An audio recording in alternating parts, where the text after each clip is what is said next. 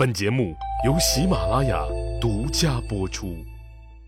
上集咱们说了，汉宣帝刘病已派出五路大军十六万人，再加上乌孙国的五万精锐骑兵，合计二十一万人，浩浩荡荡杀向了匈奴。汉宣帝刘病已和霍光的意图很明显，那就是集中兵力，毕其功于一役。与匈奴军进行战略总决战。大汉朝廷要求，以上六路大军都以深入匈奴两千里地区为作战目标，分进合击，力求歼灭匈奴军主力。在这次大汉朝廷和乌孙国联合夹击匈奴的战斗中，汉朝特使常惠和乌孙王翁归靡出奇制胜，千里奔袭。取得了重大胜利，而汉朝带了大红花、喝了壮行酒、喊了誓言的五路大军却一言难尽。由御史大夫田广明率领的第一路大军走到鸡至山，就不敢再往前走了。话说，连夜收拾东西，只等天一亮就打道回府的田广明，半夜见着一个人。这个人是汉朝派去出使匈奴的大汉特使任洪。任洪这次和匈奴谈得很不愉快，正在急匆匆返回汉朝的路上，一看朝廷派人来干匈奴，激动坏了，大声告诉田广明：“这个鸡至山西面就有匈奴的大军驻扎。”田广明一听这话，脑袋嗡的一下子，坏了。哪如昨天就走了？这下子麻烦了。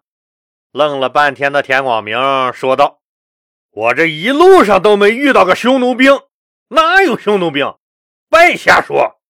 冉红冉特使一听就急了：“这么大的事儿，我怎么能瞎说呢？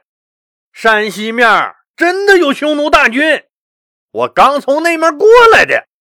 走走走，我领你们去。”田广明当然不想去。说实话，他也没那个胆子面对匈奴的大军。于是，田广明警告冉洪，不许对任何人说起他们看见山西面有匈奴驻军的事儿。然后，田广明下令班师回朝。得到撤兵的消息以后，田广明的中军大帐里跌跌撞撞跑进一个人来。为啥还跌跌撞撞的？跑得急呗！路上摔了一跤。田广明一看，这个人是自己御史府里的一个小文官公孙义寿。田广明最瞧不起这些碎嘴子文人，酸不溜叽的，满嘴祖国复兴、民族大义，那东西能当饭吃？逼吃逼吃的，烦死个人！这家伙现在跑来，保准没好事果然，公孙义寿劝田广明赶紧撤销退兵的命令。一个是朝廷要求咱们深入到匈奴腹地两千里地的纵深地区去打击他们，现在咱们的军队根本没走两千里。第二就是听说前面不远就有匈奴的大军驻扎，这不正好可以去消灭他们吗？公孙义寿一看田广明没反应，连连劝道：“将军不可退兵啊！咱们这四万精兵出来这一趟，耗费了国家无数的钱粮。况且咱们军队的战斗力不弱，咱们缺的不是能力，而是机会。现在机会就在眼前。”我听说前面不远就有匈奴的军队驻扎，这正是咱们消灭他们、建功立业的好机会，万万不可退兵啊！田广明听完大怒，大声呵斥公孙义寿：“谁跟你说的前面有匈奴军队驻扎？谁跟你说的？没有的事！撤退！真是官大一级压死人！”官僚主义害人呢！就这样，御史大夫田广明率领的第一路大军迅速撤回了汉朝境内。再看看度辽将军范明友率领的第二路大军的情况。范明友带兵出了边境一千二百多里，到达普利侯水，共斩杀和俘获匈奴七百多人。前将军韩增率领的第三路大军出了边境一千二百多里，到达了乌源，共斩杀俘获匈奴一百多人。后将军赵充国率领的第四路大军出了边境一千八百多里，到了侯山，共斩杀俘获匈奴三百多人。云中太守田顺率领的第五路大军出了边境八百多里。到达丹于无水边上，也不敢往前走了。据他给朝廷的战报说，他共斩杀俘获匈奴一千九百多人看着是不少啊，小两千人呢。可事后被人揭发是虚报战功。至此，汉朝五路大军都没有深入到预定歼敌地区，陆陆续续都回来了。历时三个月的向匈奴战略纵深的决战宣告结束。经过这件事儿以后，这五位将军名声大振，当然是坏名声。长安城的老百姓给五位将军集体送了外号，当然人多嘴杂，外号也五花八门。其中叫的最响亮的两个外号是。散步将军和草原溜达鸡说：“他们去草原散散步，溜达了一圈，带点土特产就回来了。”汉宣帝刘病已和霍光都快气炸了，大骂汉朝的将领一茬不如一茬了。想当年卫青、霍去病在的时候，封狼居胥，匈奴人望风而降。后来一听卫青、霍去病的名字都哆嗦。到了二十将军李广利时期，李广利虽然打仗不行，胆子那也小点儿但人家好歹这哆哆嗦嗦也是敢深入到匈奴腹地的。现在可好，汉朝派出的五路大军一个比一个凶暴，居然连预定歼敌地点都到不了。这是旗舰下天山撞树上了吗？田广明还不听劝，田顺还虚报军功，这还了得？最后中央决定，田广明明明知道敌人就在前面，却畏缩逗留，不敢前进，典型的畏敌怯战。田顺未到预定目标就退兵而回，还虚报战功，两个人着实可恶。下令把田广明和田顺扔进了监狱。这两个姓田的眼看着没希望再走出监狱了，相继在监狱里自杀。至于另三个指挥官范明友、韩增和赵充国，每人罚酒三杯，弹了个脑瓜崩，拉倒。哎哎哎，老李，一样一样的都是畏敌不前。怎么有人被杀，有人只罚酒三杯呢？还弹了个脑瓜崩，闹呢？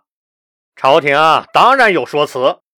中央啊说他们三位将领因为听说匈奴人已经退走了，所以没到预定目标就全都退兵回来了，过失不是很严重，所以免于处分。当然了，汉宣帝刘病已知道。什么过失不是很严重？严重的很。可是他恨有什么办法？这三个人自己敢杀吗？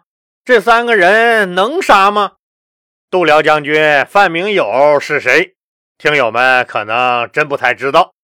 他爹是谁？您可能也不太知道。但他老丈人是谁？您一定知道。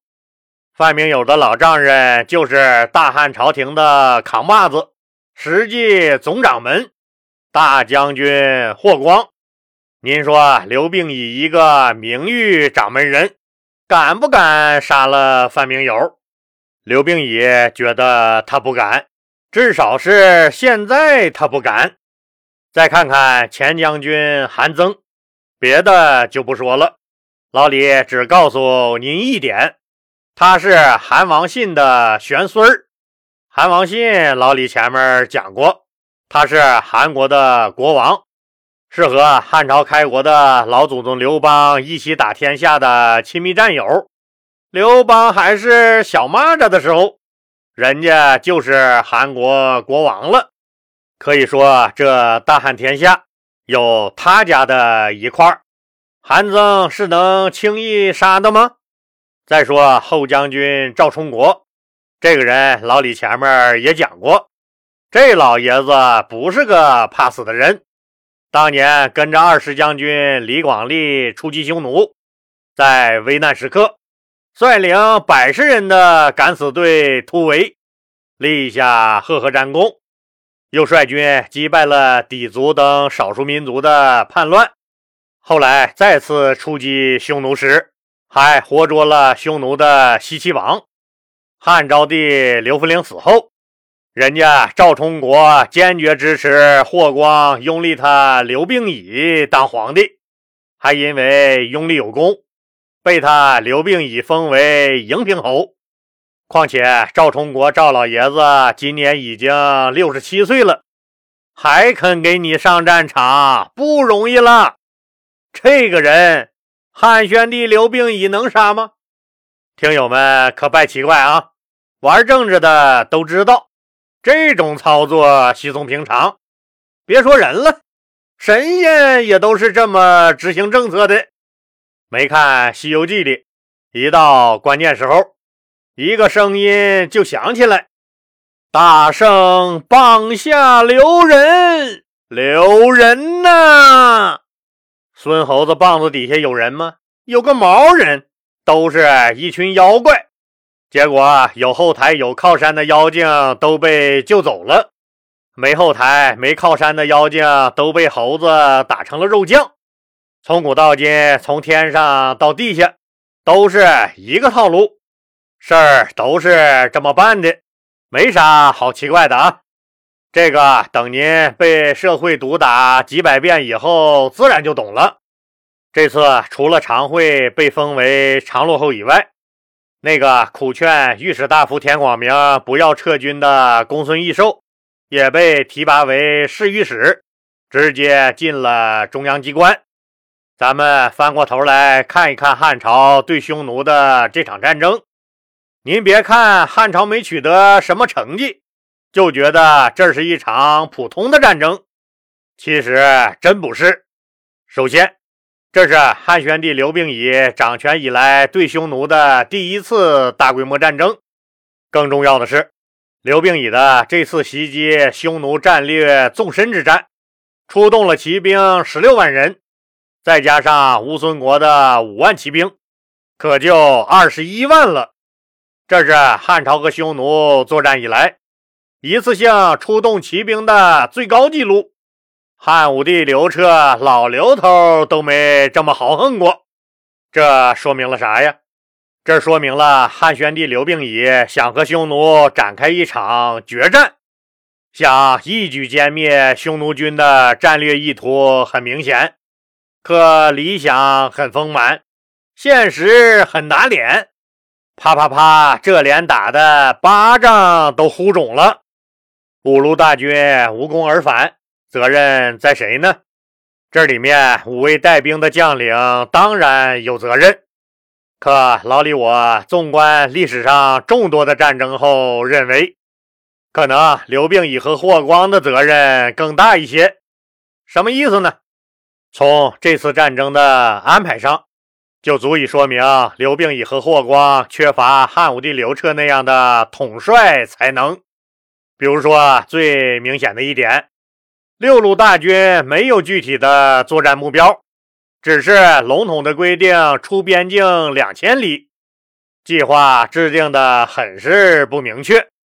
这当然就是霍光和刘病已的问题了。也说明了霍光和刘病已缺乏应有的运筹帷幄的决策能力，而且这六路大军没有战略上的协调配合，自己干自己的，这就必然是一盘散沙。这样一来，虽然人多气势大，但却难以形成对敌人的致命打击，自然不会获得理想的战果。再比如，没有一个现场总指挥，也就是没任命一个统帅，六路大军各不隶属，在这么一场规模巨大的战略决战中，没有主次，没有战场的最高统帅。没有协调配合，任凭各路大军自行行动，怎么可能达到预定的作战目标？所以，谁也甭赖，从制定者到执行者都是有责任的。那接下来的历史又会怎么发展呢？匈奴就甘心失败了吗？解忧公主的命运又如何呢？咱们呢，下集接着说。现在喜马拉雅推出了给专辑投月票的活动，当然是免费的。兄弟姐妹们，记得把您手里的月票投给老李的这个专辑啊！月票多少就显示节目的受欢迎程度。老李还希望有条件的听友能加入老李的新米团，现在加入还是有优惠的，可能过一阵儿优惠要取消。因为苹果手机系统是个独立系统，所以苹果手机如果按月购买老李的西米团，享受不到连续包月的最优惠政策。老李建议用苹果手机的听友直接购买包年服务，那个是最优惠的价格，能给您省下不少的钱。谢谢各位听友的支持。